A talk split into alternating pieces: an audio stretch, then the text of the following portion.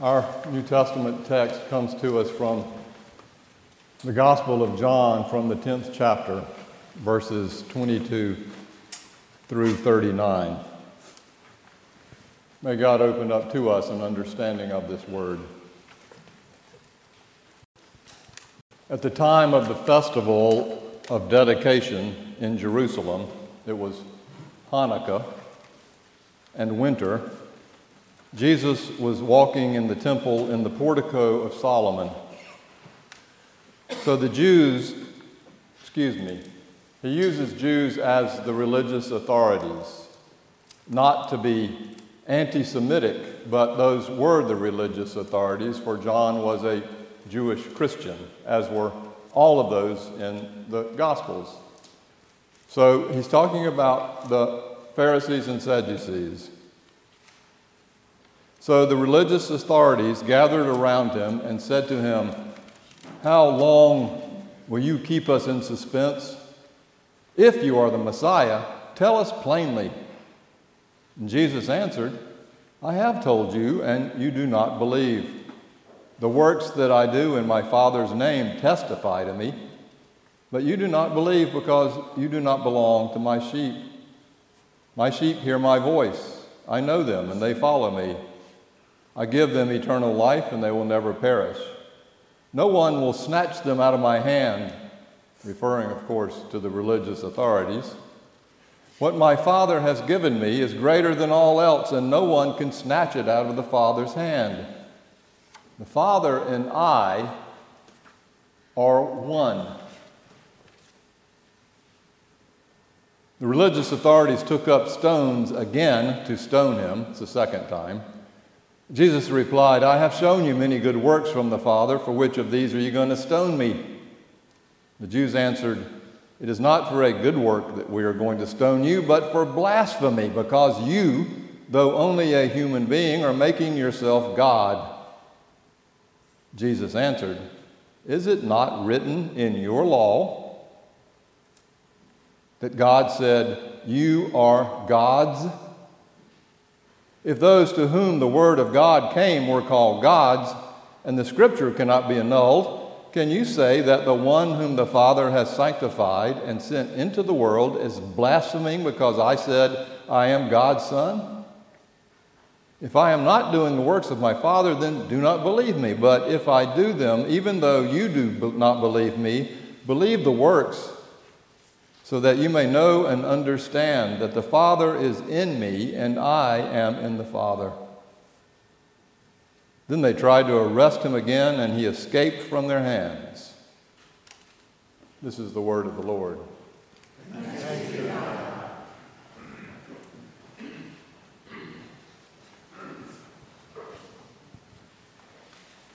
So, who was he? Who is he? This is the question the New Testament, most of the New Testament, spends its time trying to answer. It's the question John jumps into immediately and spends most of his gospel trying to answer. It's the questions the disciples wrestled with every step of the way alongside Jesus until they finally discovered who he was after his death and at his resurrection. And if we are honest with ourselves, early in the darkness of the morning, we wrestle with the question, too Who is he? Who is he for us? Last week, when we had six new young members join the class through confirmation, seventh and eighth graders, they were asked the questions of joining. And the question is first, who is your Lord and Savior? And they all answered in mass, Jesus Christ is my Lord and Savior. They had gone through confirmation to have some understanding of what that meant. But a part of me wanted to stand up before they answered it and said, Stop. Just stop for a minute. Think about it. Do you, do you know what you're about to say that Jesus Christ is your Lord and Savior? Before you answer sheepishly to that, I want you to know that in saying that, your whole life will be changed, although it may not feel like it now. That you will become a different person than you thought you would be, although you may not know that now. And that sooner or later you will struggle with just that question in your own life Who is Jesus Christ?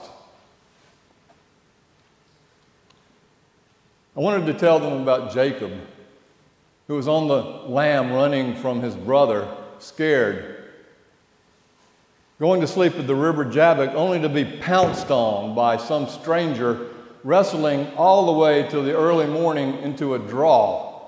And the stranger, of course, was the Spirit of God. And at the, at the breaking of the dawn, Jacob wrestles him to a draw and says, I will not let you go until you tell me who you are. And the stranger says, Nope, not getting my name. Instead, you're getting a new name. You were Jacob, you're now Israel. You walked in here fine, but you're not walking out fine because in this wrestling match and your and your embrace with me, you have been changed with a limp you now know what pain is. It's Jacob's growing up. It's our growing up when we wrestle with the question who is Jesus? Obviously, John's gospel wrestles with it, and John himself came to see that Jesus was God's Son, the Son of God. But John also understands that saying that and claiming that is such a profound mystery that the only way you can make sense of it, really, is through poetry, and especially story and metaphor. John doesn't mind mixing those metaphors either. He says, Jesus is the true light that shines in the darkness, and the darkness would not overcome it. The true light, which enlightened everyone, came into the world. John says Jesus is the Word of God made flesh, first part of John 1. And then, with no embarrassment about mixing the metaphor, he says, from that, Jesus is the Lamb of God, referring to the Jewish Passover. And then he quotes Jesus too. He, he has Jesus say in his gospel, the I am, ergo uh, me sayings that God said to Moses at the burning bush when Moses demanded from God, who was trying to send him back to Egypt, Who are you? and tell me your name. I'm not going anywhere until I get it. And what God finally gives him is, Nope. What you get is a verb. I will be what I will be. My being is what you get. Yahweh comes out of that, but the Hebrew word is a, this guttural breath. Aha! Aha! That's the word he gets the Spirit of God. Jesus says, I am, just like God said, I am who I am in that encounter with Moses. Jesus says, I am in the same way. I am the Lamb of God. I am the bread of life. I am the resurrection and the light. I am the light of the world. I am the truth and the life and the way. I am the true vine. And in the 10th chapter of John, Jesus says, I am the gate, the gatekeeper, and the true shepherd the Good Shepherd. And John spends a whole chapter in his gospel dealing with just that metaphor of Jesus, the Good Shepherd. It's Hanukkah. That's the way John sets it up. It's Hanukkah when they celebrate the rededication of the temple, when the light continued to burn by the oil in the darkness, which is what's happening in John's gospel. It's darkness, it's wintertime. And Jesus, confronted by the authorities, ask him because they know that this will hang him. They ask him, Are you the Messiah? Tell us. Don't mince words. And Jesus, because genius, Jesus was genius, dodges their question and says to them, basically, I am who I am. Look at my works. Look at my works. They testify to who I am, but you don't believe because you do not choose to belong to my sheep. They hear my voice. I know them and they follow my voice. And then he says, this is almost what gets him. He says, The Father and I are one. And what the religious authorities heard, and I can understand it, is that Jesus is claiming to be God, which is complete blasphemy according to the Ten Commandments. You shall have no other gods before you. We have one God. We are monotheist, one God. And Jews, Christians, and Muslims all claim to be monotheist. And what they heard Jesus saying was, I am also a God. But that's not what he said, that's what they heard him say. What Jesus was claiming was that he was God's son and God was his father, a different relationship. And that he is so linked with God that he is one with God in unity. That God's will and his will are linked, that God's way and his way is linked. And when you look at me and my works, what you see is the presence of God. This is what God is like. I had lunch with a Muslim, really close Muslim friend of mine about seven years ago who was trying to help, uh, trying to get me to help him understand the meaning of the Trinity. Because being a monotheist, for him it seemed like we were claiming three gods. I tell you, I did the best I could, and by the time I was through, I was just as stumped as every other sermon I've ever preached on the meaning of the Trinity. He sat there in good grace and faith and smiled and said, Well, I think I understand on some level, but I still don't quite get it. Jesus says to us, If you want to know who I am, look at what I've done. Look at my works. He heals, he feeds, he embraces, he loves, he teaches, he shepherds, he suffers, he dies. And this is what God is, he says. This is what God is like. I've got to say here that you know, this is where the shepherd analogy, the good shepherd of Jesus analogy, breaks down for me. You see, when it comes to shepherding, laying down your life for the sheep is not a great strategy. They only become more lost, more at risk, wander off on their own. Wouldn't it have been better if Jesus had hung around and saved those people, all of those early Christians save us from the wolves and the weather, the dangers. As the 53rd Psalm says, we all, like sheep, have gone astray. Each of us turned in our own way, like the little boy and the runaway bunny. We wander and get lost, and all of us have done it on some level, I know. And apparently, Jesus knows too and what Jesus does in this story is he lets us go. He lets us wander. Even if it's into the valley of the shadow of death, he lets us go there. But he does not let us go forever there, for that is where he finds us, as the promise is. But why does he let us go?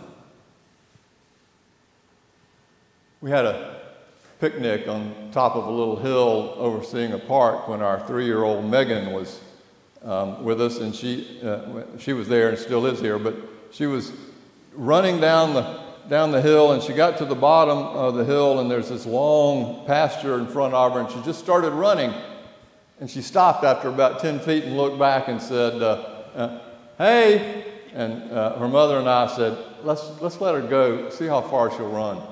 So she ran another 10 steps and stopped and waved, hey, and hey. We were another 10 steps. She stops, she puts her hands on the hips, she turns around and says, Aren't you ever going to tell me to come back? she knew that there was a limit to how far she could run and feel safe.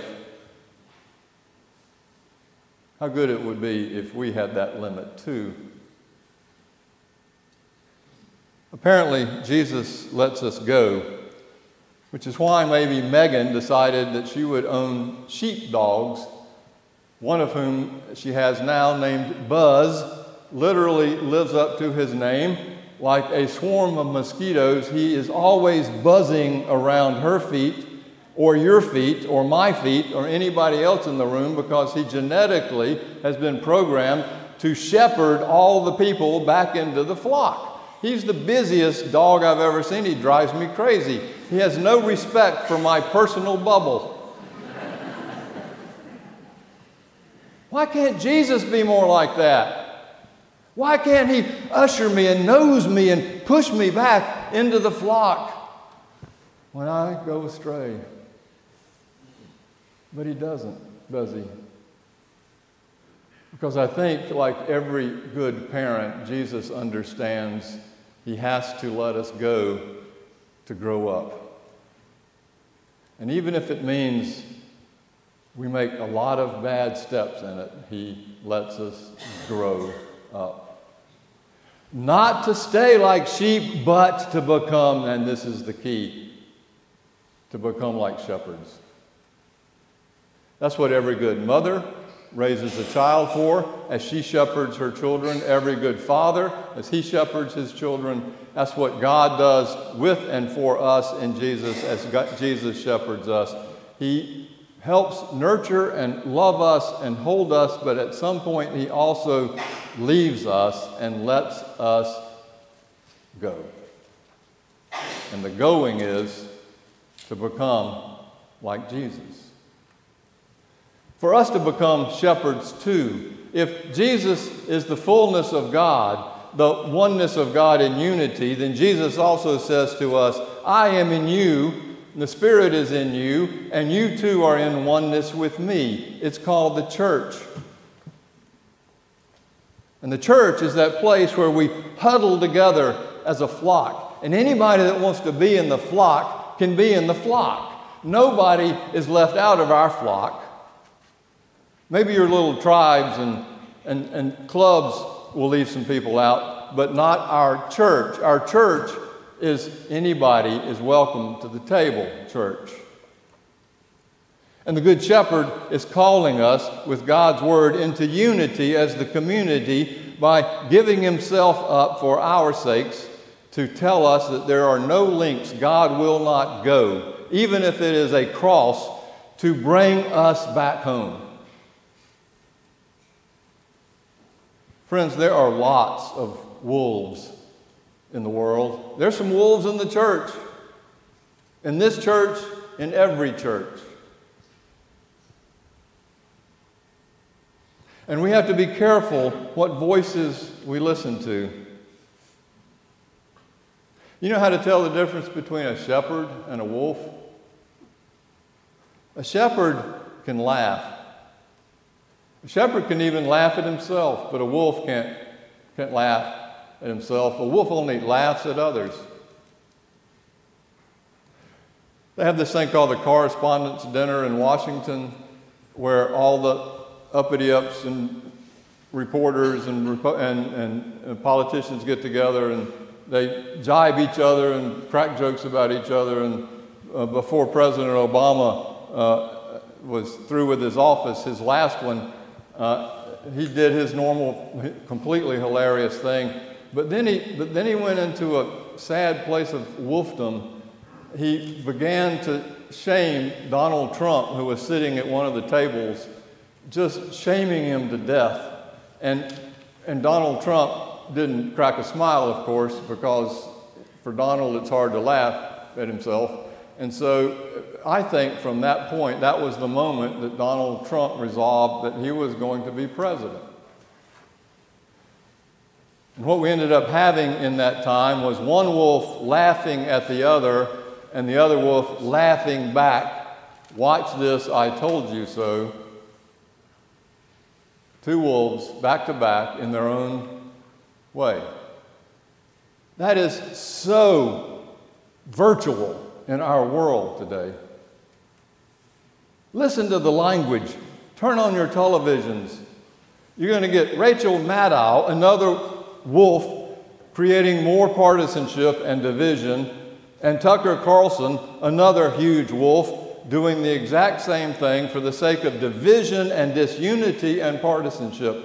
Friends, I can say this. You can, you can try to stone me if you want, but we cannot listen to the voice of partisanship in our world and claim to follow the voice of Jesus Christ. That's why Jesus calls us to be shepherds and not sheep of all those other wolfy voices. Jesus says to Peter, who was completely disheartened after he, after he denied Jesus three times before his crucifixion, he says to Peter on that little beach in chapter 21 when they were finally fishing after the resurrection and they see this man cooking a breakfast, and Peter, Peter jumps off the boat, and he can swim this time, and he swims to shore, and he finds Jesus standing there waiting for him, cooking fish, and he says to Peter, of all of them, he says to Peter, Feed my sheep three times. Care for my sheep. Feed my sheep. Three times be a shepherd to my sheep the three times, each negating the three times that he had denied him. And you remember the rest of Peter's life. He ends up being crucified himself, some say upside down. That's the voice of Christ calling us to do the same. I hope there is no crucifixion in it, but I can tell you this the old life will die, and the new life will be born again when we lay down our sheepishness and pick up the clothes of the Good Shepherd. But be careful.